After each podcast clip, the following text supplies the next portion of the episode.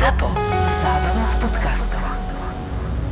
Minulý rok sme zo ZAPO mali obrat 445 590 eur a urobili sme zisk 125 594 eur, čo je medziročný nárast o 102%. Hľadáme investorov, ktorých baví to, čo v ZAPO každý deň robíme a veria, že o pár rokov môže byť ZAPO audio Netflixom nielen na Slovensku. Túžime mať viac podcastov, viac štúdií, viac producentov, chceme ísť za hranice Slovenska a rozhodli sme sa preto, že časť firmy predáme vám, ktorí nás počúvate a máte chuť investovať do podcastov, do budúcnosti audia, do ZAPO.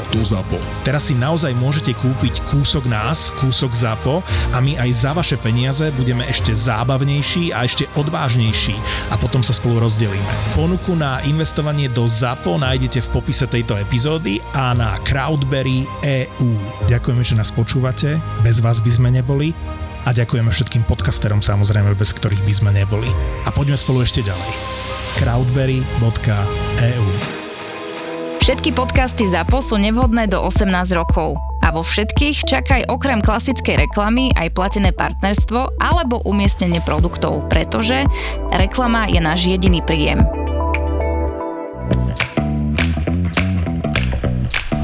Korporátne vzťahy SRO 145. časť. Ďakujem, bolo to veľmi inšpirujúce. Potešenie na mojej strane. Zriedka, kedy človek stretne osobu, s ktorou si takto porozumie. Lucia? Áho, tak to je on, môj manžel. Ale, tak to je ale náhoda. Veľa som o vás počul.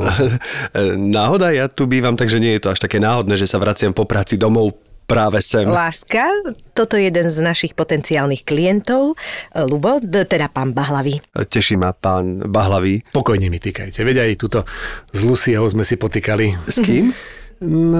S vašou ženou, predsa, Lucia. Aha, Lucia, jasné, teší ma, Ľubo. Idete ďalej? Nie, len som Luciu odprevadil z kaviarne. Kde sme boli na pracovnom stretnutí. Áno, ale žiaľ už musím ísť. Tak ešte raz ďakujem za zmysluplne strávený čas, Lucia. A uvidíme sa. Majte sa, tešilo ma. Tešilo ma, Ľubo, ďakujem. Ahoj, Ľubo. Zlatko, to čo malo znamenať? To by som aj rád vedel. Veď sa správal jak puberťak. Normálne si žiarlil. Nedvíhala si mi telefón. Sme boli dohodnutí, že ťa z práce odveziem, keďže máš auto v oprave. Ale ja som nevedela, že mi ráno šéf naplánuje pracovné stretnutie. Stačilo dať vedieť. Áno, prepáč, mala som tiché zvonenie. Ľubo sa ponúkol, že ma odprevadí. Mali sme rozdebatovanú jednu vec, tak som ho nechcela odbiť. Ako nemusíš takto reagovať? Dobre, veď prepáč, len mi to prišlo celé divné, to tykanie, to odprevadenie. Zlatko, nič nehrozí, dobre? Dobre, v poriadku. Tak si poďme objednať niečo na večeru. Ako povieš, Lucia. Všetko, čo zaznie v Marakue, zostane v Marakue. Marakua Passion Podcast je duševným vlastníctvom Myšky a Števa a ako nám povedali, neprajú si, aby sa z tohto podcastu citovalo v iných médiách. Tak to skúsime rešpektovať. Díkes. Števko? Naším hostom je dnes Andy Kraus Vita. My sa veľmi tešíme, že si prijal pozvanie a že si našiel čas prísť do nášho podcastu. Ja ďakujem za pozvanie, veľmi sa teším. Aj keď vieme, že radšej by si bol asi niekde v Španielsku. Áno, ale toto si odkladám na neskoršie obdobie svojho života. Aj keď teda neviem, že koľko. Keď máš 55 rokov, povedať, že na neskoršie obdobie, tak neviem, že... Čiže o rok. Či sa pán Božko teraz strašne nerehoce niekde tam hore, že Ježiš, ja ešte plánujem nejaké neskoršie obdobie svojho života. Ale tak neviem, či sa mi to podarí dostať sa do štádia, že už nebudem musieť až toľko pracovať. Teoreticky ako nejaké písanie by mi asi chýbalo, to mi bude vždy chýbať. Však písať môže aj zo Španielska. Ale to presne chcem povedať, že to si viem predstaviť takú mailovú komunikáciu, že to budem len posielať a recipročne mi prídu nejaké peniaze na účet, z ktorých budem žiť. Ja si viem úplne predstaviť, ako sedíš niekde v Andalúzii, čo by si chcel, je ti teplo, ale ty máš len niečo veľmi ľahké ľanové. Máš len taký ľahký nejakú košielku lanovú vedľa vínko, vieš, a píšeš. Kreatíva tam proste ide, vieš, a máš strašné množstvo inšpirácie, lebo proste si na juhu, no tak tam, vieš, to len pozrieš von z okna a už to ide. Áno, takto nech to predstavujem aj ja. Ale zase nechcel by som tam, že len pracovať. Akože skôr by som tak akože... Nie, toto je večer. A celý deň si s rodinou a plávaš v mori. Už by som asi len s manželkou. Asi už by som to chcel tak, že už... že deti už nechceš to. Milujem svoje deti všetky, ale na to sa tak teším, že raz ísť tak a že už deti sú dospelé a je im dobré. Andy, nechcem byť impertinentná, ale nakoľko tvoja dcéra najmladšia bude mať len 4 roky, neviem, či to úplne vychádza, ale možno ako... Tak tá, vieš to, ako ten vek dožitia sa tak ako posúva postupne, to na toto sa spolieham, takže a začal som sa o seba starať, tak hádam to dá ako... A tak keď sme mali Moniku Hasovú, tu tak povedala, že moje deti vyleteli z hniezda a potom zistili, že najmladšia má 4 roky, takže je to možné. Takže v podstate áno, ja vlastne o rok sa sťahujem. Ona to už proste tak myslela, že už nie sú kojené, tak už vlastne videli vyleteli z hniezda. A prečo práve Španielsko? Vieš čo, neviem, lebo tak sme sa tam raz vybrali do týchto oblastí v rámci preskúmávania rôznych teritórií, kam sa dá ísť na dovolenku. A tak sa nám tam zalúbilo, že vlastne ešte s predchádzajúcou rodinou som tam bol asi 3 alebo 4 krát, s novou som tam bol 2 krát a stále mám chuť sa tam vracať. Že sú miesta, ktoré, že idem na dovolenku a že super, ale nemám tú potrebu tam prísť znova. Hej. Ale nie, že by tam bolo zle, len jednoducho akože fajn, užil som si, pekne bolo. A toto Španielsko, konkrétne tá Marbella, je také miesto, kde si viem predstaviť, len kurva drahé je to tam. Mm-hmm. No, sú aj lacnejšie miesta na planéte. Tak by si musel písať veľa scenárov, to sa mi úplne nepozdáva. Sú aj lacnejšie miesta, to je pravda. Margecany. Napríklad, no. Tam je lacno. Počúvaj, my sme začali takú debatu o psíkovi a mňa by hrozne zaujímalo, že ty si spomenul, že ako ste sa dostali k vášmu terajšiemu Havinkovi. Tak sme si povedali, keď sa dcéra narodila, že by to tak ako bolo pekné, že aby aj ona, aj všetko, nech to tak už máme, že všetko, čo má byť v takej zdravej, krásnej rodine. Dali sme si také nejaké kritériá, že neplznúci a pohybovo nenáročný. Tak máme kríženca, je tam niečo z Jacka Russella. Výborné. Také kľudné. Áno. Také pokojné. A nejakú Fredku pretiahol otec asi pravdepodobne. Strašné. Ale on má fázy, že má také fázy, keď plzne a potom má fázy, keď plzne veľmi. Hej, a nemá obdobie, kedy neplzne, že vôbec. A to sú také tie krátke, hnusné, zapichujúce sa biele, tvrdé chlpy. Ježiš. Čiže ja, keď idem s autom do umývárky, on je väčšinou, teda vždy, keď cestujeme, tak je pod spolujazdcom. Áno. Skúšali sme aj pod šoférom, ale ani on, ani ja som nebol nadšený z toho, nebolo to komfortné. Sa ti ťažko na tie pedále išlo, že? No takže tam. A potom, keď idem do umývárky, tak keď sa objednávam, tak mi povedia nejakú sumu. A keď si dojdem pre auto, tak je to 2-krát toľko, lebo... Áno, poznám to. To nevysaješ. Ja to som to raz skúšal, že sám takým... To musíš to po jednom vytrhávať. To je strašné. Ale akože tie chlpy sú dosť veľké. Je to brutál, ale ja som si na to zvykol. Akože náš má 6 týždňov v roku, kedy neplzne. 6 týždňov v celom roku a tie už prešli. Teraz akože tým, že jar, takže presrstieva, tak to nazval náš veterinár, takže teraz plzne, ale presne sa mi stalo, že som sa išiel opýtať na cenu do umývarky a on povedal, že berete aj také auta, že od psov, že jasné a teraz otvoril moje auto, že ty kokos, tu čo ste mali? Ja, že však psa. Už jedného, ja, že áno. Toto isté bolo. Ešte je potom šanca, že fakt akože sa na to vysrať a že nechať to tak. A po takom roku, 2 máš krás taký plyš bielý. Áno, tam že vlastne ty si urobíš taký, hej. A máš akože štýlové, len vyzerá to divne, že len tam. Že niekto si dáva do kože a niekto si dáva do plyšu proste. Ja si to vždy predstavím, že moje auto skončí, ako neviem, či to bolo vo filme Blbý a blbší, alebo kdeže mali také auto ako psa. Áno, Blbý a blbší. Moje auto bude počasie tak vyzerať, to si vždy predstavím. Ale ináč, jedna z kritérií, čo sme my mali na psa, bola presne nie tieto chlpy, ale máme vlasy a máme teda vlasatého psa, ale tam zase potom zistí, že to je taký suchý zips a on vlastne akože keď ti vojde do pola alebo do niečoho, tak sa vráti vlastne úplne iný, lebo vyberáš a raz sa nám takto stalo, že v lete minule sme boli pod nejakým pri Eurove a tam bol taký akože billboard a robil tieň. Aha. Tak dráj tam išiel s hopsom a že na chvíľku ma tam počkajú, že aby sme...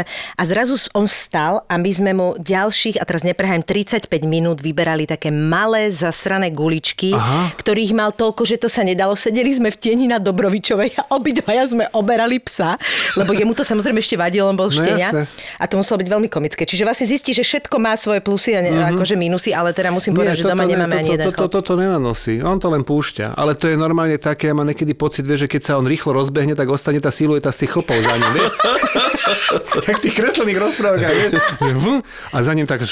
Ale čo si povedal, ten Jack Russell, je to vtipné, lebo práve moje prvé stretnutie s Jack Russellom bolo práve kostka mal Jack Russell. A ja si pamätám, že to bolo presne, že Ježu moja, on navrí, no, tak toto je pes, ktorý naozaj potrebuje veľa výchádzok. A to si pamätám, že on bol jak zvajec divý. Ale ja si to pamätám, lebo ja som kedysi mal to šťastie, že som bola s Kristínou Turianovou, asi 5 rokov proste sme šerovali privát a ona v tom čase vlastne sa starala o Toru a Leu, čo bolo vlastne matka s dcerou, obidve boli Jack Russellice. Mm-hmm. Takže ako keby viem, čo obnáša Jack Russell, ale je to naozaj také, že ja si pamätám iba moment, iba jeden krátky obraz, že dovolenka Chorvátsko, my sme len žmurkli a oni zrazu boli na pol ceste a emigrácie do Talianska, že?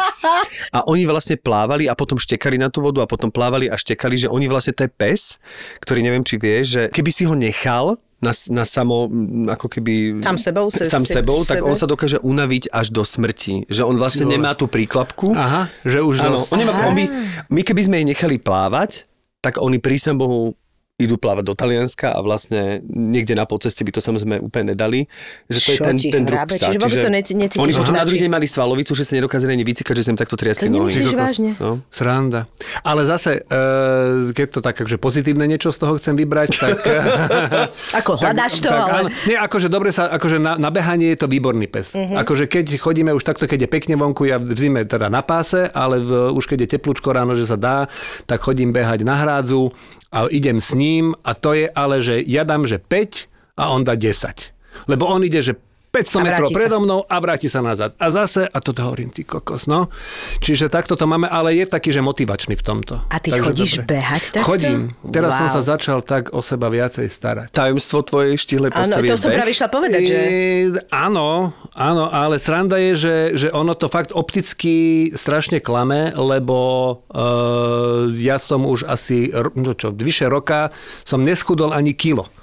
Len sa vlastne zmenil, akože zmizol tuk.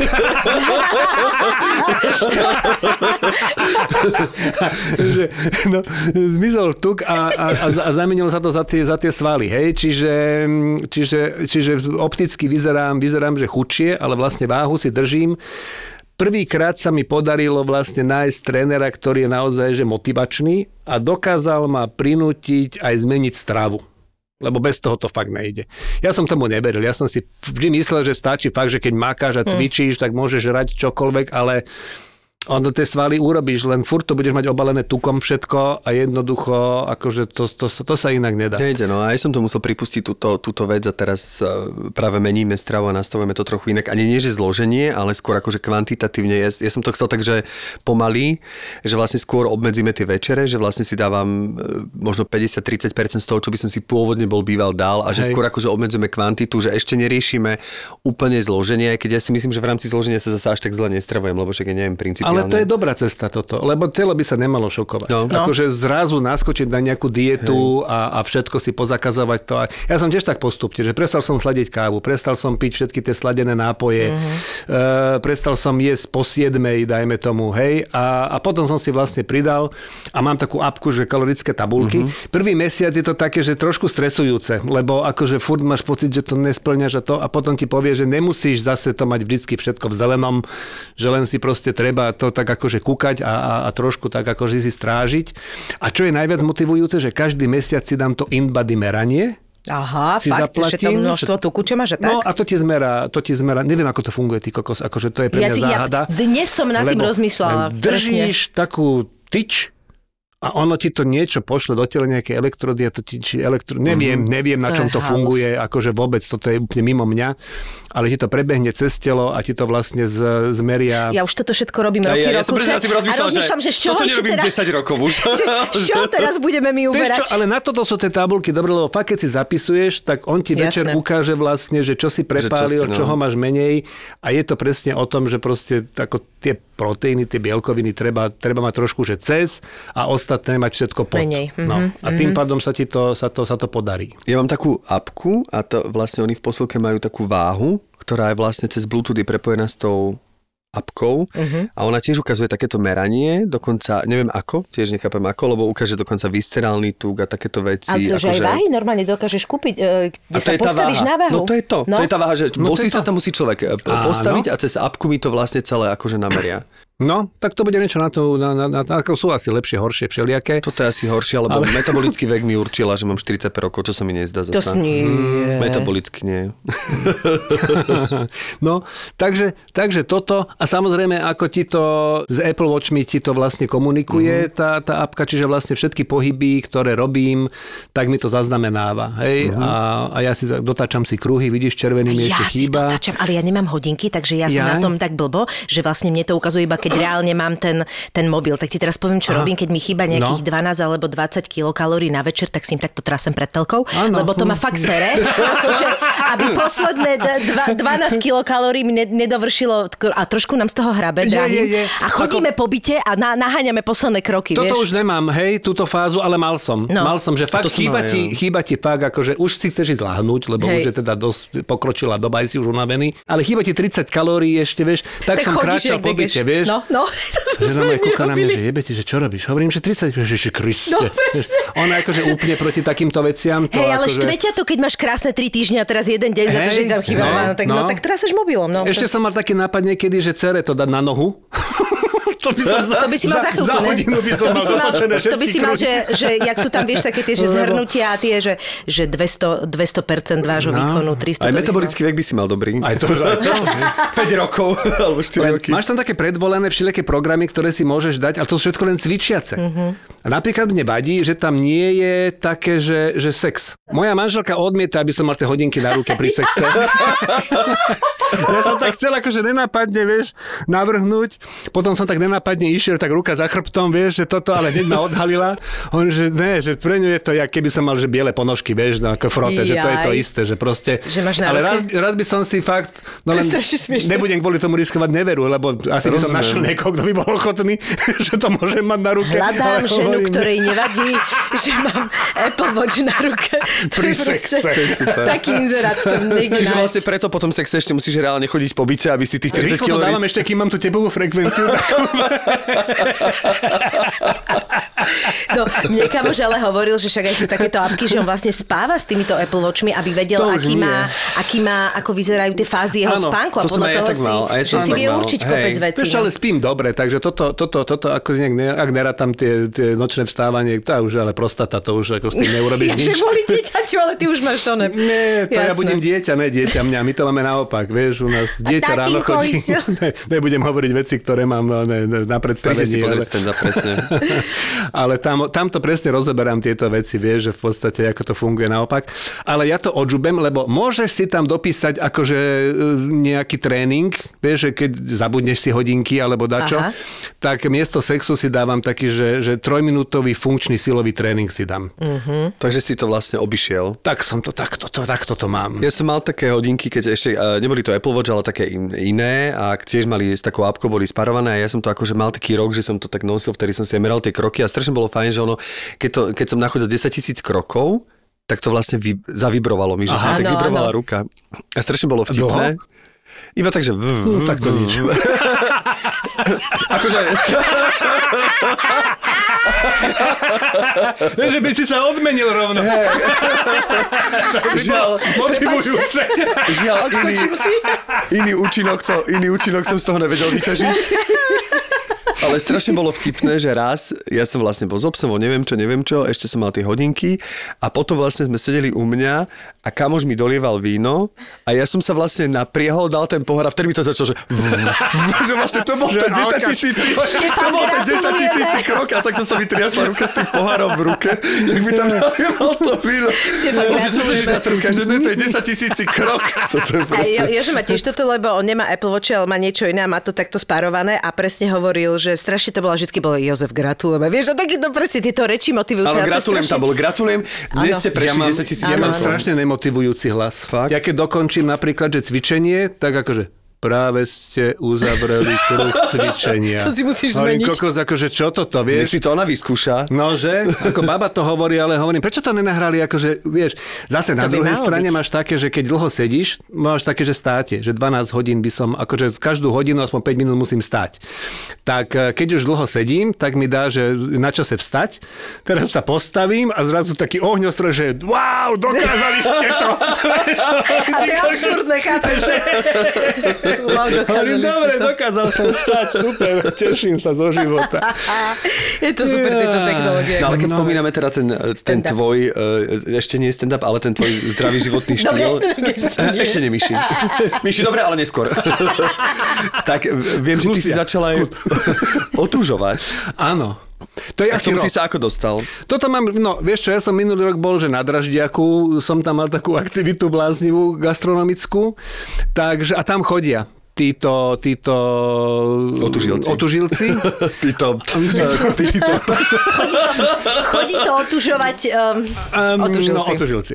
A vlastne ja som tam od takého februára pôsobil a oni tam vlastne vtedy chodili a ja som sa tak... Je to motivačné, keď to vidíš každý deň a vidíš, že proste tí ľudia fungujú. Vyzerali fakt, že veľmi, že zdravo a boli tam ročníky staršie ako ja. Tak ma tak akože navnadili na to, ale s tým, že teda, aby som začal od septembra, že to je také, že najlepšie, tak nepodarilo sa mi to udržať to vodné, že sa potápam. Začal som v septembri, len potom v oktobri bola šnúra, chodili sme po celom Slovensku, nebolo kedy, čiže som to tak akože daj ako to, ale studenú sprchu si dávam každé ráno po cvičení. Čiže docvičím, umiem sa v teplej a potom si dám takú minútku takej fajnej studenej a to si myslím, že to asi nemôže ublížiť. A cítim naozaj, že mi to robí dobre. Že ten prvé 2-3 týždne boli také, že som trpel, som si pridával, som si 10 sekúnd, 20 sekúnd, teraz som na nejakých 2 minútach a ďalej už nechcem ísť. 2 minútky v tej studenej sprche a naozaj to funguje vlastne na tom. Som si potom aj čítal nejaké veci okolo toho, čo je pre mňa dobré, lebo tým, že ja mám ten cholesterol zvýšený geneticky, s tým neurobím nič. To proste, akože to je proste tak je tam nejaké to vyššie riziko u mňa nejakej kardiovaskulárnych nejakých problémov. A toto je práve dobre na to, že v podstate ty tie cievy normálne cvičíš jak sval, že si ich vlastne stiahneš, roztiahneš, stiahneš a vlastne určite to neublíži. Nakoľko to pomôže, neviem, ale neublíži to určite, takže toto ja robím. Mňa baví, keď som vo wellnesse, taký ten chodník, že ideš do teplej, do studenej. Toto ma strašne baví.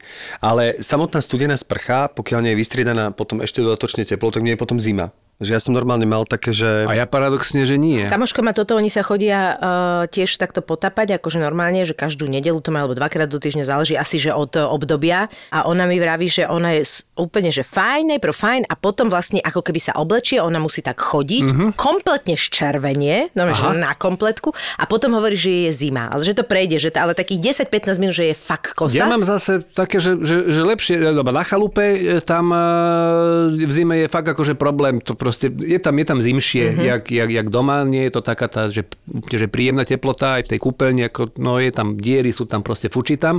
A paradoxne som mal väčší problém vyliesť z tej sprchy, že rozhorúčený do tej zimy, to ma klepalo, to bolo proste. A teraz, keď si dám tú studenú, tak ja vlastne idem akoby, že do teplejšieho prostredia v podstate, keď vyjdem, takže za ten čas, kým sa to dorovná, ja sa stihnem obliecť a už som akože v pohode.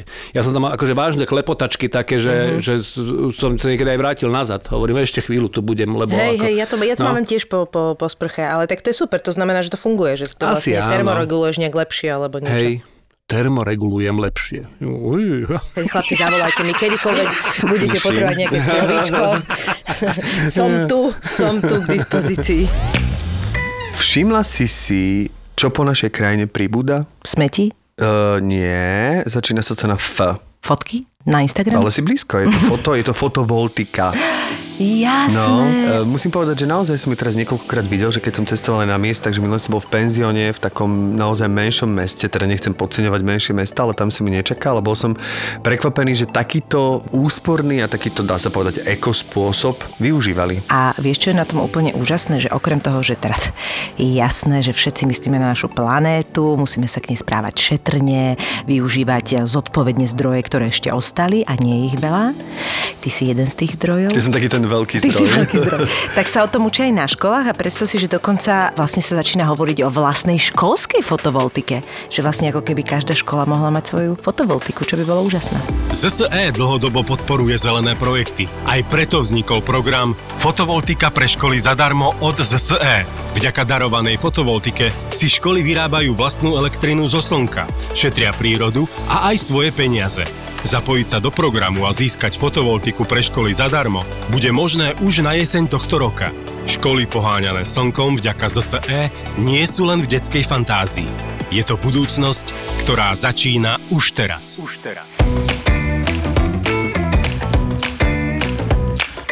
Všetci dobre vieme, že ty proste vládneš slovom, venuješ sa proste scenárom, režii, veľa týmto veciam už dlhodobo a myslím, že ti to veľmi dobre ide. Ďakujem. A teda najnovšie, asi to už je nejaký čas, dal na stand-up? Ono, ja to nerad volám, že stand-up. Prečo? Lebo nie je to úplne čistý stand-up zatiaľ. Ako takto, že kým hovoríme o prezentácii Lászla, lebo s ním teda najviac chodím, že som sám za mikrofónom. Hej, že keď to zoberieš z takého veľmi širokého nejakého pohľadu, tak OK, každý, kto sa postaví sám pred mikrofón a ide, budeš, tak je to stand-up. Ale ja to skôr... Ono je pravda, že žiadne pravidlá pre ten stand-up nejak nie sú. Aspoň mám pocit, že nie sú úplne popísané. Nie sú popísané, lebo ľudia tam môžu byť ako charakter, môžu byť sami za seba, či? Áno, ale tí, ktorí to robia naozaj tak, akože idú sami za seba, tak tí to tak akože prezentujú, že to by sa nemalo. Že nemali by sa vtipy rozprávať v rámci stand-upu, že mal by si byť sám za seba a že mal by si ísť takým tým štýlom, že nemať taký ten storytelling, že rozprávaš proste ako keby, že veselé príhody zo života, ale mal by si byť taký, že dung, že proste že ideš a že máš nejakú tému, ale proste ideš ku nej rôzne také ako nejaké poznámky a pohľady a vtipné. A ja to mám skôr vystavané, akože čo sa Lászla týka, tak to naozaj asi keď to zoberieš veľmi prísne, nie je stand-up, je to ja neviem, one-man show, alebo storytelling, alebo proste niečo také. Aj keď je to úplne iný Lászlo, ako ten, čo je v Susedoch, hej, alebo ten, čo bol v Uragáne, tak to už vôbec nie, hej, že už to nie je chlapec, ktorý nerozumie po slovensky, ale už v podstate rozpráva fakt, že k veci. Trošičku s tým prízvukom svúzame, aby to tí ľudia tak, akože je to náš Lászlo, toho máme radi.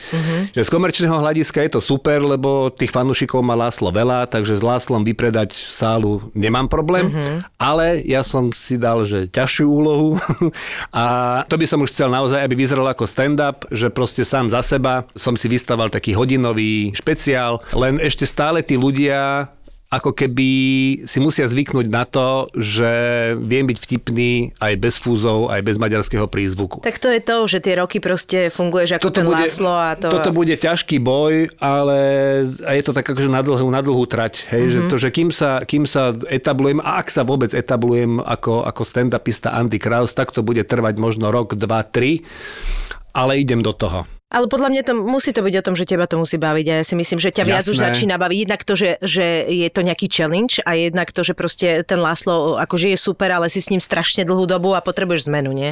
Potrebujem zmenu a hlavne ako už tiež nebude žiť večne, lebo ono mu pomáha strašne to, že je to na obraz, že tých susedov teraz reprizujú do nemlátom stále, ale aj to raz skončí a tam bude nejaká zotrvačnosť možno ešte ročná a potom už ani ten nebude od toho Lászla záujem, hej? Že kdežto sám za seba stále môžem, teda, že som to ja a ak by sa to podarilo možno niekde televízne zachytiť a ponúknuť tým ľuďom, tak to by ako určite pomohlo. Práve chcem Andyho povzbudiť, lebo ja som sa niektorých tých stand-upov zúčastnil a teraz som videl aj tie reakcie, ktoré boli akože obrovské, čiže si myslím, že tí ľudia, ktorí už prídu, to okamžite prijímajú, lebo mne sa to zase páči, že to má pridanú hodnotu oproti tomu, že presne Andy ide za seba, rozpráva veci z...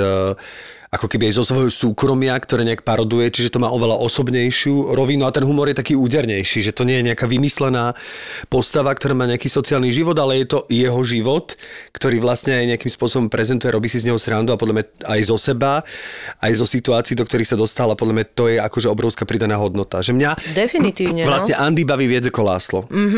Ja si tiež myslím, že by to tak bolo. Nemáš za čo, ale ja si to tiež myslím, lebo proste ty ako tvoje meno je známe a keď vyťahuješ veci, tak to zo súkromia podľa mňa to musí byť nesmierne zábavné. Akože pre mňa toto je o mnoha väčší ťahák ako Lászlo, ktorý zase ten Lászlo, keď hovorí, že je ako iný. Akože je vtipný to zase. Jasné, vie, že...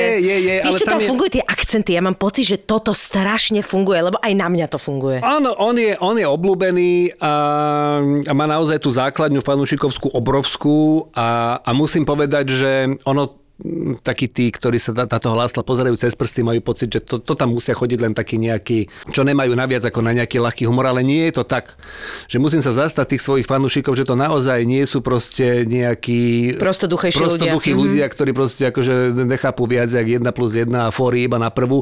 Vôbec nie. Akože chodia tam naozaj ľudia, s ktorými sa potom rozprávaš, lebo sa fotíme s nimi a prehodíš pár slov, tak to tam máš proste všetko. A to sú fakt, že inteligentní, vysokoškolskí ľudia, profesori, všetko, čiže aj človek, ktorý má možno ten intelekt posunutý niekde vyššie, si proste potrebuje oddychnúť a potrebuješ vypnúť tú hlavu a nepotrebuješ nejaký ťažký humor, ktorý akože ja už nevládzeš. Presne, obrovskú škálu humorov a páči sa mi proste niekedy potrebuješ ten na prvú, niekedy vyhľadávaš intelektuálnejšie a je to proste... My sme teraz mali takú diskusiu o humore, že normálne vlastne s jedným teatrologom Karolom Míšovicom a vlastne s Lidiou Ondruškovou normálne v divadle Newt bola vlastne taká obrovská, že vlastne humor a teraz tam boli rôzne také podskupiny, že aký humor v slovenských divadlách, čo to znamená stand-up a tak ďalej. A presne sme sa veľmi, že vlastne ako keby byť komikom alebo byť hercom v komédiách, lebo to môže byť niečo aj iné. Bo komik je ako keby človek, ktorý sa zaoberá rôznymi komickými žánrami vrátane stand-upu, kdežto herec, ktorý účinkuje v komédiách, nemusí byť primárne komik. Jasne. Je to stále herec a teraz sme rozoberali, že stále vlastne však dlhodobo sú tie komédie podceňovaná, je to braný ako keby nižší žáner, na ktorý sa díva tak cez prsty, že keď niekoho rozplačeš, tak sa všetci idú zblázniť, ale keď niekoho rozosmeješ, pritom to môže byť, ale je to tak akože v rámci kritickej obce. Ja si myslím, že robiť humor je akože stokrát ťažšie od kreatívy po zahranie ako z hereckého hľadiska. Veď preto sa tieto témy otvárajú. Chcem sa opýtať teba, že ty ako vnímaš humor v zmysle, že keď sa to presne začína deliť na neinteligentný alebo jednoduchý, že ako je to pre teba, že ako ty pristupuješ k humoru, alebo či si ho nejak delíš, alebo že či ho nejak kategorizuješ, alebo že čo je pre teba už, povedzme, môže byť cez a naopak, alebo či to tak vôbec riešiš a pristupuješ k tomu? Tak asi nepoviem nič nové, ale akože nemal by urážať ten humor, vieš, že ako náhle proste ideš do nejakých vecí, ale to je zase od toho, že kde si, ja by som to skoro rozdelil, teraz akože na tom, volajme to stand-up, nech si každý hovorí, čo chce, to je jedno. Že tamto vidím ten rozdiel, že kde to hráš. Že keď máš predstavenie v divadle alebo v kultúrnom dome, kde tí ľudia sedia, zaplatili si lístok a sú ochotní to počúvať a nemajú žiadne iné rušivé momenty, tak ten program vystávaš inak, môžeš hovoriť dlhšie trošku príbehy, môžeš ísť viac do toho storytellingu a keď ideš do klubu, kde tí ľudia proste majú toľko vnemov všelijakých, čašník tam chodí, telefóny majú zapnuté, popíjajú pri tom, objednáva sa, nie si na nejakom pódiu, oni sú zasvietení, vykrikujú do teba, že tam to musíš postaviť inak. Čiže toto vidím ten rozdiel, ale inak akože ja by som ten humor dajako nekategorizoval. Samozrejme, že existuje humor, ktorý je že jednoduchší, potom je humor, ktorý je, nedajú to všetci, hej, akože proste ako sú... aj Lácitu Satinského, ako všetci vieme a uznávame, že áno, je to, ale to nie je pre všetkých humor. Proste ako bohužiaľ sú medzi nami aj ľudia, ktorí nepochopia tie nuancy, ktoré tam sú, alebo ich pochopia inak a jednoducho ako... A je to v poriadku. A je to v poriadku. Čiže čím viac a čím viac druhov toho humoru bude, tým lepšie, lebo proste každý si vyberie to svoje, niekto bude mať rád toho a toho, tak bude chodiť na tie predstavenia, nebude chodiť na to a nemalo by sa to proste nejak zaznávať, nemalo by sa hovoriť, že a toto je humor, to je podúroveň, hej, akože vôbec, prečo? Keď vždy, aj tak nakoniec ti vždy ten divák povie, že či to má význam, aby si robil, alebo nie. Proste keď niečo si vymyslíš a ti tam dojde 5 ľudí, no tak to nerob. Lebo jednoducho to asi... Asi to ukážka toho, že to nie je dobré.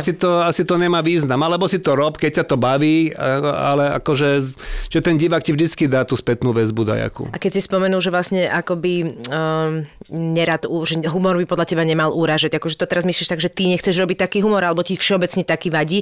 Napríklad ti poviem, že Ricky Gervais je pre mňa, že to je celkom halúz, ale že on napríklad vie byť veľmi. Ja ho ale napríklad, ja to mám strašne rada, lebo on veľakrát pomenováva veci, ktoré si všetci myslíme, len nikto nemá tie gule povedať. To jasné, možno sa to dá aj diplomatickejšie a sú dni, kedy možno by som si ho úplne nepustila, že akoby tá premiesňovaná hanba, alebo ten pocit, že niekedy to nemáš na to úplne gule, ale v zásade si poviem, že mňa to strašne baví a ja sa na ňom fakt bavím. On mega baví, ale stále rozmýšľam, že či by, a možno máme takú mini odpoveď, či by on fungoval na Slovensku, lebo musím povedať, že tie veci, ktoré ja teraz pozerám zrovna ten seriál Vo veľkom kompars, ktorý vlastne natočil ešte svojho času a je teraz na HBO, idem sa zblázniť od smiechu, ale vlastne, kedy si bol taký severský film, že kurz negatívneho myslenia, že ako keby je to taký iný náhľad na humor z opačnej strany a mňa to akože veľmi baví. Je to normálne nekorektné, je to štiplavé, ale zároveň on to robí tým, že to robí tak minimalisticky a s vkusom, tak stále nemám pocit, že to je cez, alebo že by to bolo nekorektné. Ale väčšina ľudí si myslí, že to je totálne cez.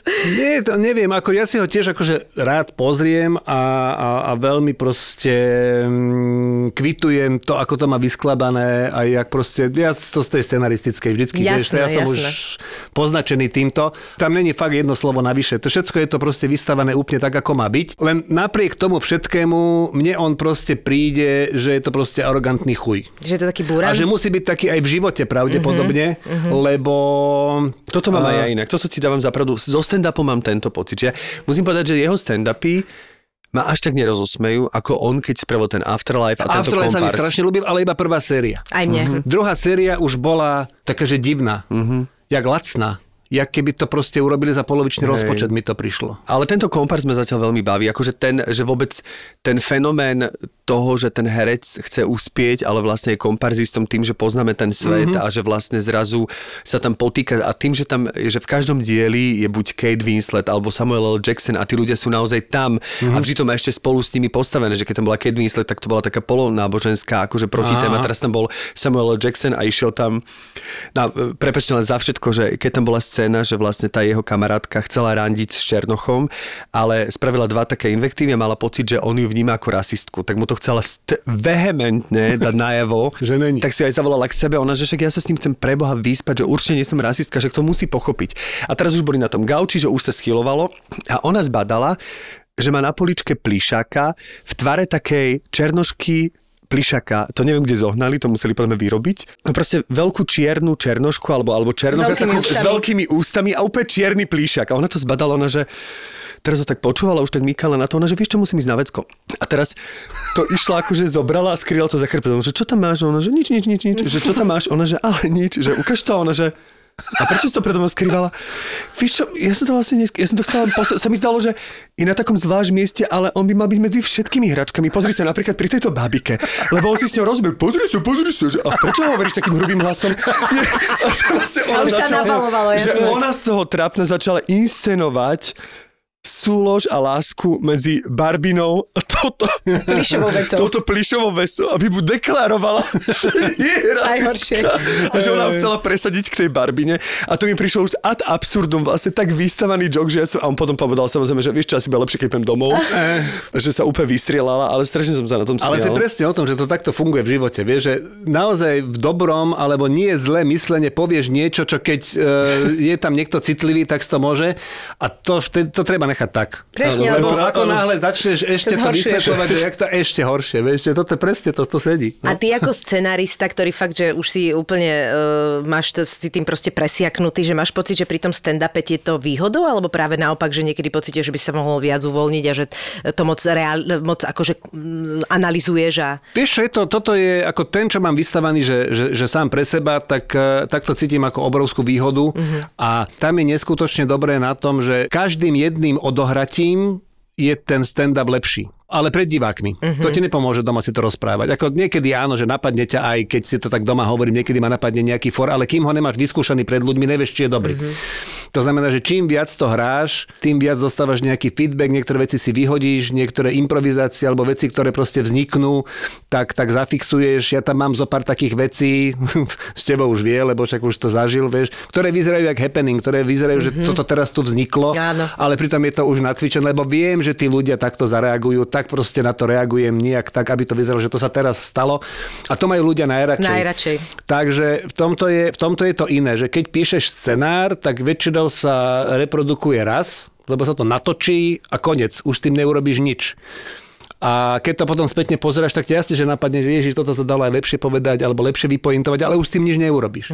A toto je výhoda, že tuto, keď zrazu zistíš, že tento for funguje lepšie takto, alebo tento nefunguje, tak ho vyhodíš, že to je živý organizmus. A to ma na tom strašne baví, že vlastne to stále zdokonaluješ a tešíš sa z toho a ideš oveľa s takou ľahšou dušou do toho, lebo keď ti proste ten for vyšiel už 20 krát, tak už ako vieš, že proste musí výjsť aj tu a to. Ako občas sa naozaj stane také, že veci, ktoré máš na 100% nevýjdu a zase naopak. Niekde sa zase začnú smiať, čo nečakáš. A toto je na tom úžasné, že to ma na tom baví. Ja to považujem za veľmi náročnú prácu a najmä preto, že ja osobne mám problém, že ako herec viem zopakovať tie veci, lebo je to proste naskúšané, ale ja ako stand-up komik by nudil vlastný for opakovať. Vieš čo myslím, že by som musela v tom, ja viem, a musela by som si v tom hľadať asi po nejaké veci. To je to isté, keď dáš predstavenie, to isté stokrát, že to je to isté, podľa mňa tí ľudia ti na to vždy znova a znova reagujú a ja to prirovnávam k tomu, že je to jak, že sú isté miesta v Bratislave, ktoré ma bavia a vždy keď príde niekto, ja som istú dobu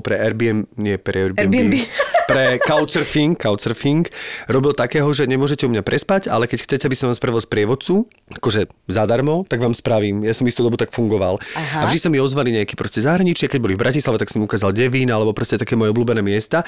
A musím povedať, že vždy keď som bol na tých miestach, tak som sa díval na to ich očami a vždy ma to znova a znova bavilo, aj preto som to robil. To bola na tom taká až akože závislosť. Mm-hmm. Tak si myslím, že toto je podobné, že keď rozprávaš ten fór, ale vlastne inej skupine ľudí, ktoré na to vždy trošku inak zareaguje, tak tebe to spätne sa to v tebe tak obrodzuje, teda aspoň ja to tak vnímam, že... Áno, má to logiku, hej. Ale je pravda, že my sme hrali také predstavenie Sharon s tou Let Me Go, že keď sme citovali, tak sme hovorili v češtine. Aha. Hrali sme, že Angeliku.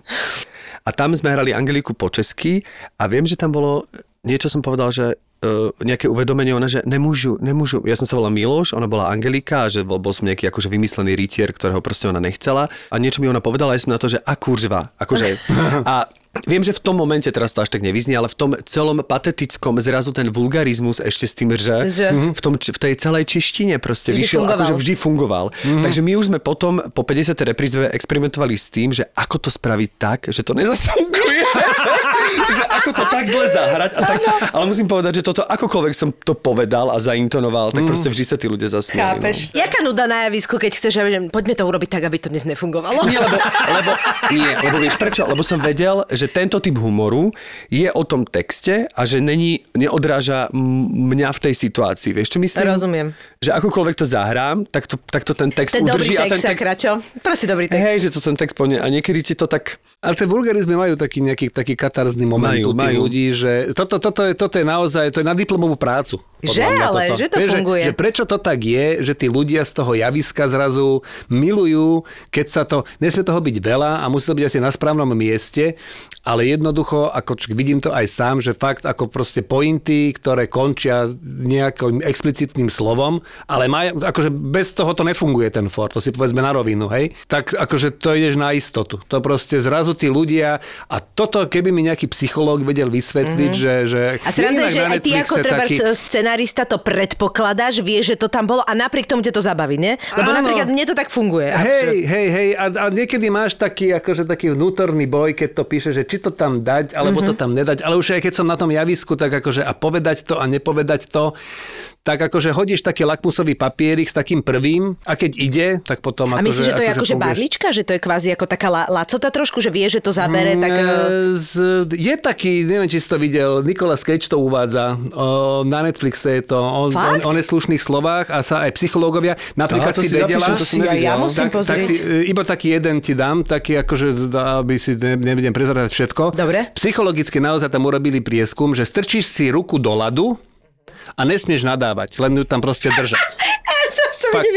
A ľudia, a potom ti dovolia a keď môžeš pri tom pičovať, tak vydržíš o polovicu dlhšie. Predstav, že to pomáha. Vieš, že to normálne pomáha, to tvrdia, že keď si môžeš proste, vieš, že máš bolesť alebo niečo, tak automaticky sa to deje. Vieš, koľko chlapov malo infarkt normálne na prvú, keby nemohli nadávať. No ježišmare, ale však to je úplne... A prvé, čo ti vyleze z huby, keď zakopneš, tak blbo, vieš, s bosým prstom do niečoho odrel, no tak čo ti vyjde? No však hocičo. Do šľaka. Do šľaka určite nie, no. Ale ja tomu úplne rozumiem. Ja som totiž to vyrastal v prostredí, akože nechcem to teraz, aby sa moja rodina neurazila, ale proste isté veci sa nazývali pravým menom. Proste keď u nás padol tanier, tak sa presne do šľaka nepovedalo. Takže keď sme sa dostali do puberty a videl som, že mojich spolužiakov priam až vzrušuje povedať nadávku, že je to priam až normálne, že na hranici akože sexuálneho vzrušenia, tak mňa to nikdy akože až tak nefascinovalo, lebo som v tom prostredí vyrastal, takže pre mňa to bolo veľmi vecné. Pre mňa to bolo akože takto to je, že pre mňa nemal som z toho také potešenie. To hovoríš veľmi dobre, lebo ja som takto vychovával svoje deti, že ja som pred nimi tieto slovička nikdy netajil. Ani ja to nerobím. Ale Podstatné je naučiť to dieťa, že kedy to môže použiť Presne. a kedy nie. A toto sa nám podarilo a naozaj proste tie veľké moje... Mne je absolútne jasné, že keď idem s kamarátmi, tak proste pičuje... Ale ako však v pohode, vieš. Ale keď ideme niekde do reštaurácie, alebo keď sme niekde v spoločnosti, kde sa to až tak nehodí, jasné. tak jednoducho sú akože... Lebo o tom fajn. To je, tie slova tu sú a hlavne, ešte prepáč, mne to stále príde z toho hľadiska, že toto je to slovo, že to slovo... Že to len niekto povedal, že niekto toto povedal, je... že toto znamená toto a už v inom jazyku, už keď prejdem s tým za hranice do Viedne, tak mi nerozumejú, že tým myslím toto. Tam je sranda s takým maďarským slovíčkom jedným, ktoré my Slováci používame, že bazbek. Hej, takže podaj mi ten bazmek. Keď niečo nevieš, tak akože pomenovať tú vecičku, vacak, no. Ale v maďarčine bazmek je akože... Brutálne. Že to je, že pojeb to, vieš, to je akože... To akože... Hej. No. Hej, akože, to je, jak my používame bežný čúrak, ale v Čechách je to mnoho horšie. Ja, vieš, vidíš, ako, no, napríklad. Že to vlastne... Ale sranda je to, že aj tie deti to proste strašne vnímajú a úžasné na tom je, že ako vedia, že im stačí raz to počuť, lebo zase až tak často toto spojenie nepoužívame. Stala sa mi situácia, mala vzadu, mala 2,5 roka možno, sme išli z Auparku a proste teta predo mnou nebola schopná zaparkovať auto, aby som ja mohol proste výjsť von a motala sa hore dole. Ja som tak ako sa držal, lebo však dieťa vzadu, aj keď niekedy ti ujde, lebo to sa jasné. pozabudneš. A asi mi ušlo raz niekedy dávno a zapamätala, ale počúvaj, že tá intonácia a ten moment a to načasovanie, jak to povedať, jak dospelý človek, jak sme proste akože už ju konečne obišli, tak ona, že ľudia sú drbnutí. Počúvaj ma.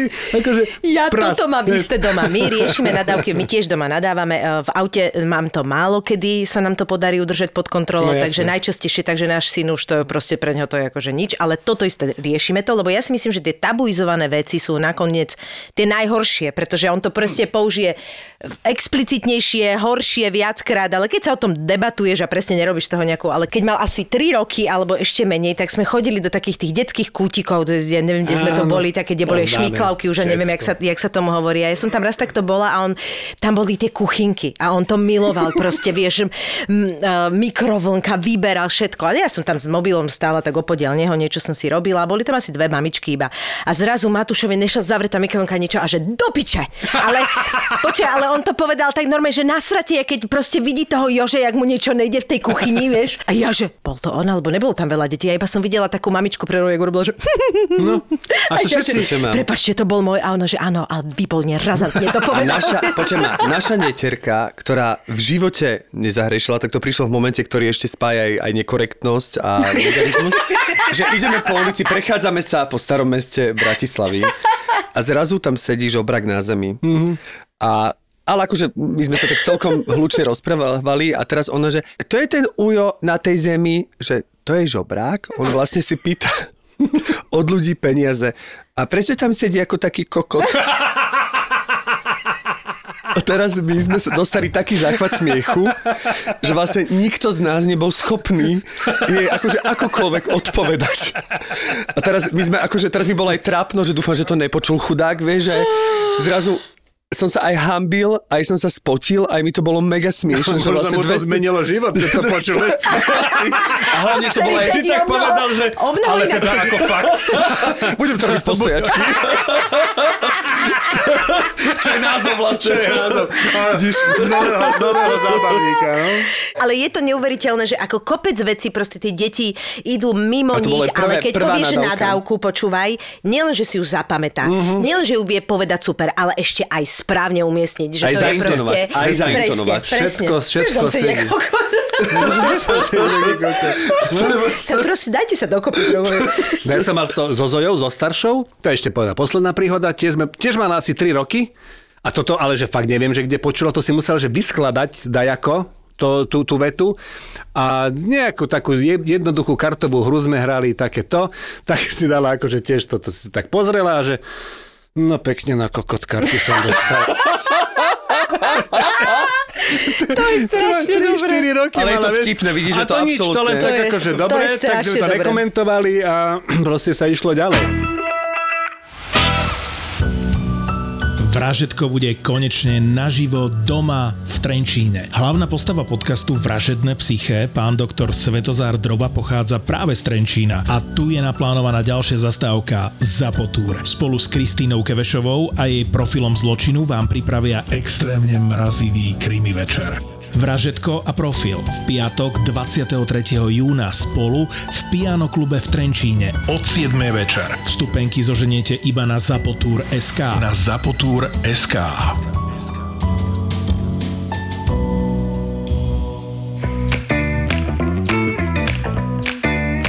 Keď sme sa ťa teda pýtali, že čo sú tvoje vášne, tak ty si spomenul, že máš zbierke magické karty, to sú magické karty, čo to je? To nie sú, že magické karty, to sa volá, že Magic, to sú, že MTG, to ich vychádza to ešte stále, ale ja vždycky zbieram také tie najstaršie. Aj napríklad také, že Humel, sošky, neviem, či poznáte. Ale čo to je vlastne? To sú hracie karty, to je jak Pokémon. No. V Amerike to vzniklo, ako proste sú k tomu normálne pravidlá, sú k tomu turnaje, hrá sa to normálne, že máš balíček a neviem to hrať. Mm-hmm. Môj syn, najstarší, tento vie, teda starší, to iba jedného mám. Jedného nevlastného, tak ja to beriem tak, akože, no ten 22-ročný, tento akože kedysi vedel hrávať, aj chodil na také tie turnaje miestne, tuto bratislavské. Normálne je to kartová hra, ktorá má veľmi komplikované také tie americké pravidlá, niečo... To je takéto? Áno. Každá karta niečo znamená. To je veľmi podobné ako Pokémon, len teraz sú to... Je to trošku na vyššej úrovni. Pokémon je pre deti a toto je, že tak je pre dospelých. Ako Sheldon by toto, akože vieš, to je proste takáto úroveň takých tých hier. Vieš, že proste každá karta niečím prebíja a musíš trošku taktizovať, aj šťastie mať v tom balíčku a proste akože hrá sa. No a celý fór je vlastne v tom, tak ako to vždycky býva, že vlastne urobila sa prvá séria v malom počte, lebo nevedeli, ako sa to chytí. A tá je najvzácnejšia. To je alfa.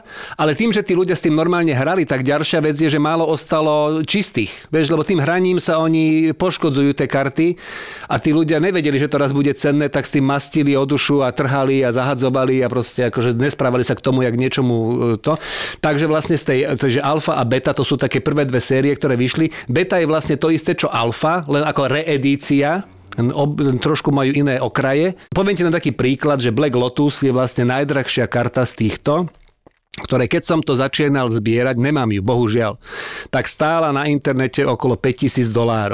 Dneska stojí $25,000 alebo $30,000 tá karta. Čiže to je aj investične, je to proste také, že môj syn mi hovorí na Pokémonov, lebo to tiež nevie hrať, lebo je to, niektoré tie veci sú na neho zložité a my to, ale samozrejme to zbierame, ja už tam mám podľa mňa jedno izbak, alebo takú garsonku už tam je. A on presne mi hovorí, mami, ale víš, ja to nehrám, ja som kolektor. A on to tak hovorí a naozaj vždy, keď akože idem to niekde kúpiť a poviem, že prepáčte, že zás to išlo hore a ona, že zbiera a ja, že zbiera.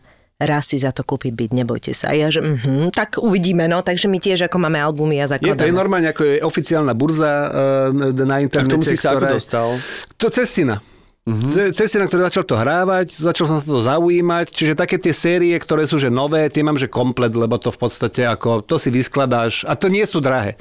Tam ide skôr o to, že naozaj máš originál album k tomu, kde je ten nápis, každá séria sa nejak volá, ako veľmi pekné kresby sú tam, naozaj, že proste sú tam od karikaturistov, alebo od proste ľudí, ktorí robia ilustrátorov, ktorí sú svetoví proste akože špičky, tak tam máš vlastne od nich kresby, niektoré sú s podpisom, to je, že koniec. To je koniec, akože, to si vyhral, čo? No, to sú veľké veci. No a je tam aj fejkov, treba dávať akože pozor na to. A preto vlastne urobili aj také, že máš zalaminované s pečaťou, normálne, že overená. Sú dve také veľké spoločnosti, ktoré ti robia vlastne akože že to gradujú, že kde si.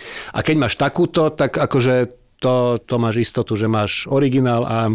Ale ja to mám tiež rada. Investícia. Ja to mám tiež rada, lebo mňa to tiež baví. Ja musím povedať, že teda my sme na tých Pokémonov, toto vyzerá byť naozaj že krásne, ale tam je tiež hrozne veľa krásnych kariet. Akože ja normálne, my keď naozaj objavíme takú v tom balíčku, ktorá je špeciálna, tak mi akože mne to tiež robí taký akože...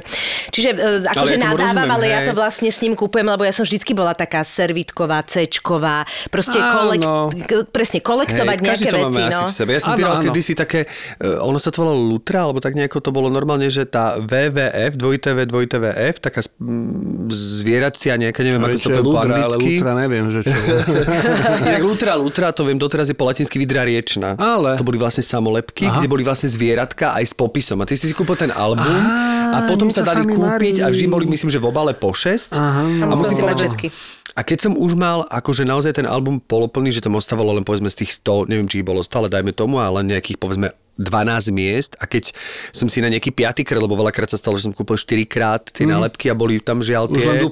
Už len dupli a keď som zrazu akože rozbalil takú, čo nemám, tá radosť, tak doteraz že, si to pamätám, že som sa išiel z toho zblázniť. Takže toto mám také, že tak akože že investične, ale už som prestal. Hej, už tie nové, v istom momente som prestal už tie nové kupovať, lebo už je toho strašne veľa. Oni robili, že raz do roka väčšinou, potom už 2-krát, potom 3-4-krát do roka a už mi to prišlo také, Pokémon že už... Pokémon má každé 3 mesiace a tiež si myslím, že už je toho veľa, že už to ide na kvantitu a tak som s tým sekol. Ale tieto mám naozaj, že odložené a to sú také, že tak raz za čas sa pozriem na ten web, že ako to tam stúpa.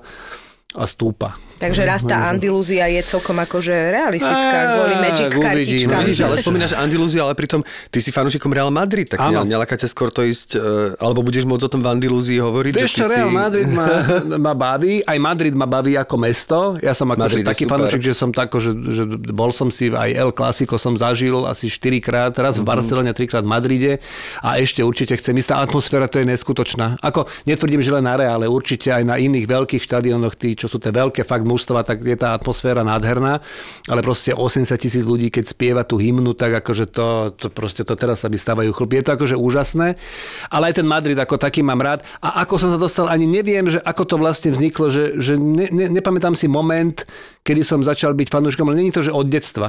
Ja som bol taký, že lokálne, také, že Slovan Bratislava som bol a takéto som, akože to aj som, akože v rámci slovenských, akože som slovanista, ale ten Reál naozaj, akože, že prežívam vo veľkom. To je jediný deň, kedy sa musím vyhovoriť, že nejdem ja uspávať dieťa, že musí ísť manželka. No ale mne Števko ešte hovoril jednu vec, ku ktorej sa na konci chcem dostať, že ty si teda fanúšikom aj ty z hudby veľkým. Áno. A prejavuje sa to platňami. Áno. Áno. No čo tak, mám pocit, inak nemá to teraz taký nejaký, že sa to tak znova začalo strašiť tieto LPčka. LPčka je vtipné povedať, ale vieš čo myslím, že to malo taký podľa mňa útlm a teraz hrozne veľa ľudí počúvam asi nový Depeš a všetky tieto veci. A... Ale to už trvá tak dlhšie. Tým, že v tom žijem, tak je to tak ako, že už možno aj 10-15 rokov sa pomaličky, začali kapely vlastne, keď vydali nový album, tak ho vydali. Najprv to bola taká, že raritka, že máme to aj na LPčke. Teraz neviem, Kylie Minogue vydala na kazete. Neviem, či si zaregistroval. Áno, normálne, a nie len ona, ešte niekto to urobil. Hex dokonca teraz myslím, že vydáva na kazete. No, takže Hex. Aj toto sa podľa mňa, akože Walkmany sa vrátia. A to by som sa tešil inak. Ako pre mňa 80. roky, nielen v hudbe, ale vôbec, akože to je pre mňa najkrajšie obdobie, ako nie, že by som sa teraz mal zle, je to iné samozrejme, ale v rámci spomienok a v rámci niečoho... Čo ti hovorí? Sa vrací kruh, postav sa. Siri niečo začula a niečo mi chce povedať, ale že väčšinou to aj tak nenájde. Reaguje na tvoj najkrajšie obdobie. Povedal si jej, ty zaujímavé, here's what I found. No, čiže 80. roky, vtedy som ja mal, vieš, to bolo presne, dospieval som 15, 17 a akože ja vôbec, to je sranda, že vôbec ja nevnímam tú totalitu, že tu nejaká bola, alebo dačo. My sme si urobili tú Ameriku aj tu, vieš, akože my sme fakt boli taká partia výborná. Žúrok strašne veľa sme mali. My sme si z Tuzexu nakúpili Coca-Colu v plechovke a John Player špeciál cigarety a sme si sadli v tom byte a mali sme pocit, že kokos by sme tu teraz v Kalifornii a nám to akože vôbec, že ani do Rakúska nemôžeš prejsť, nevadilo, vieš. Čiže to a tým pádom, že mám na to pekné spomienky, tak tá hudba sa s tým spája a ja som to začal tak akože kolektovať a už som na hranici, že už by ma naozaj veľmi prekvapilo, keby som našiel niečo ešte zmysluplné z 80. rokov, aby som si to že kúpil. Už mám, že od niektorých kapiel, že komplet, už aj liveky. Čiže koľko máš platní doma cca? Do 1,000 to bude. To nemyslíš vážne. A máš aj také, že Whitney Houston? Alebo... Jasné. Tak ale také už nepoznám. Že... No, to vyťahuješ veci, počúvaj, hej. Ja mám také, čo sú akože jeden hit mali. Ja neviem, Laura Branigan napríklad. Hej, akože nemá alebo Česný Hawks, ne? Áno, nemá význam si kúpiť celý album, lebo akože tie ostatné pesničky, ale mám ho. Vieš, už len vyslovene zaslúži si chlapec, alebo dievča len za to, že... A bavíte potom aj také nejaké akože filmové produkcie alebo televízne produkcie z tých rokov, napríklad, že Stranger Things alebo tak máš niečo nakúkané, čo je vyslovene akože umiestnené do tých do tej do obdobia? Ja, takto to až akože vieš, na ten film to až tak nejak ne, že skôr cez tú hudbu to mám tak akože. Ja som sa tam zasekol niekde v druhej sérii a neviem sa pohnúť ďalej. Druhá séria bola totiž to podľa mňa najhoršia. Ja potom tie ďalšie bavili ešte viac ako prvá. Tak a nie ste prví, čo to hovoria, tak asi to bude musieť nejak prekúsať. Som sa potom tak rozbehlo, že presne, potom aj tá tretia, štvrtá bola už podľa mňa super. Tá bola najmenej akoby napínavá, alebo tak. Áno. A potom mňa už bavilo, že tie deti trošku vyrástli, čiže to nebolo úplne také detské, ale že vlastne aj však z nej úplne vyrástla nádherná žena z tej, ako sa volala, 1 číslo 11, či 12. Ale ona je teraz veľmi obľúbená. V nejakom inom filme som ju už zachytil. Ona hrá teraz Enolu Holmes a ja som si kvôli nej pozerala obidva tie filmy a veľmi ma to bavilo, lebo ona je vlastne tam akože sestra Sherlocka Holmesa a tiež vlastne takéto prípady akože nachádza a veľmi ma, normálne ma to bavilo napriek tomu a je to celkom fajn. No a to v tým Stranger Things tam bolo teda, tam však muzika vždycky nejaká vyšla, vieš, ejtisová, takže... Tak ďakujeme veľmi pekne, že si našiel čas, držíme ti palce aj v stand-upe. Ďakujem. V kolektovaní teda, lebo ja, akože mne sa páči, že máš takéto vášne, lebo podľa mňa to je dôležité. Hej, je to pekné. A je to veľmi pekné. Ďakujem. A naozaj som sa veľmi dobre cítil, ubehlo to rýchlo. Ježiš, koľko je hodín? Veľa sme. To zostrihate daj, ako to nebude celé, že? Veľa sme, neboj sa, bude to v pohode.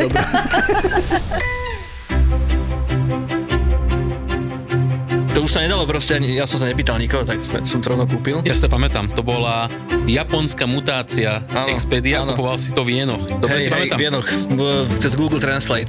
Ako to sa dalo, keď si dal toho svätého paprika v paprika. Svätého Patrika. Títo chalani sú špecialisti na to, ako precestovať svet za čo najmenej peňazí. Si myslíš, že ideš na francúzsku rivieru, ale kúpiš si letenku do Nišu. To ešte dopadneš dobre potom. Jasné, a lacnejšie, čiže v podstate ušetril.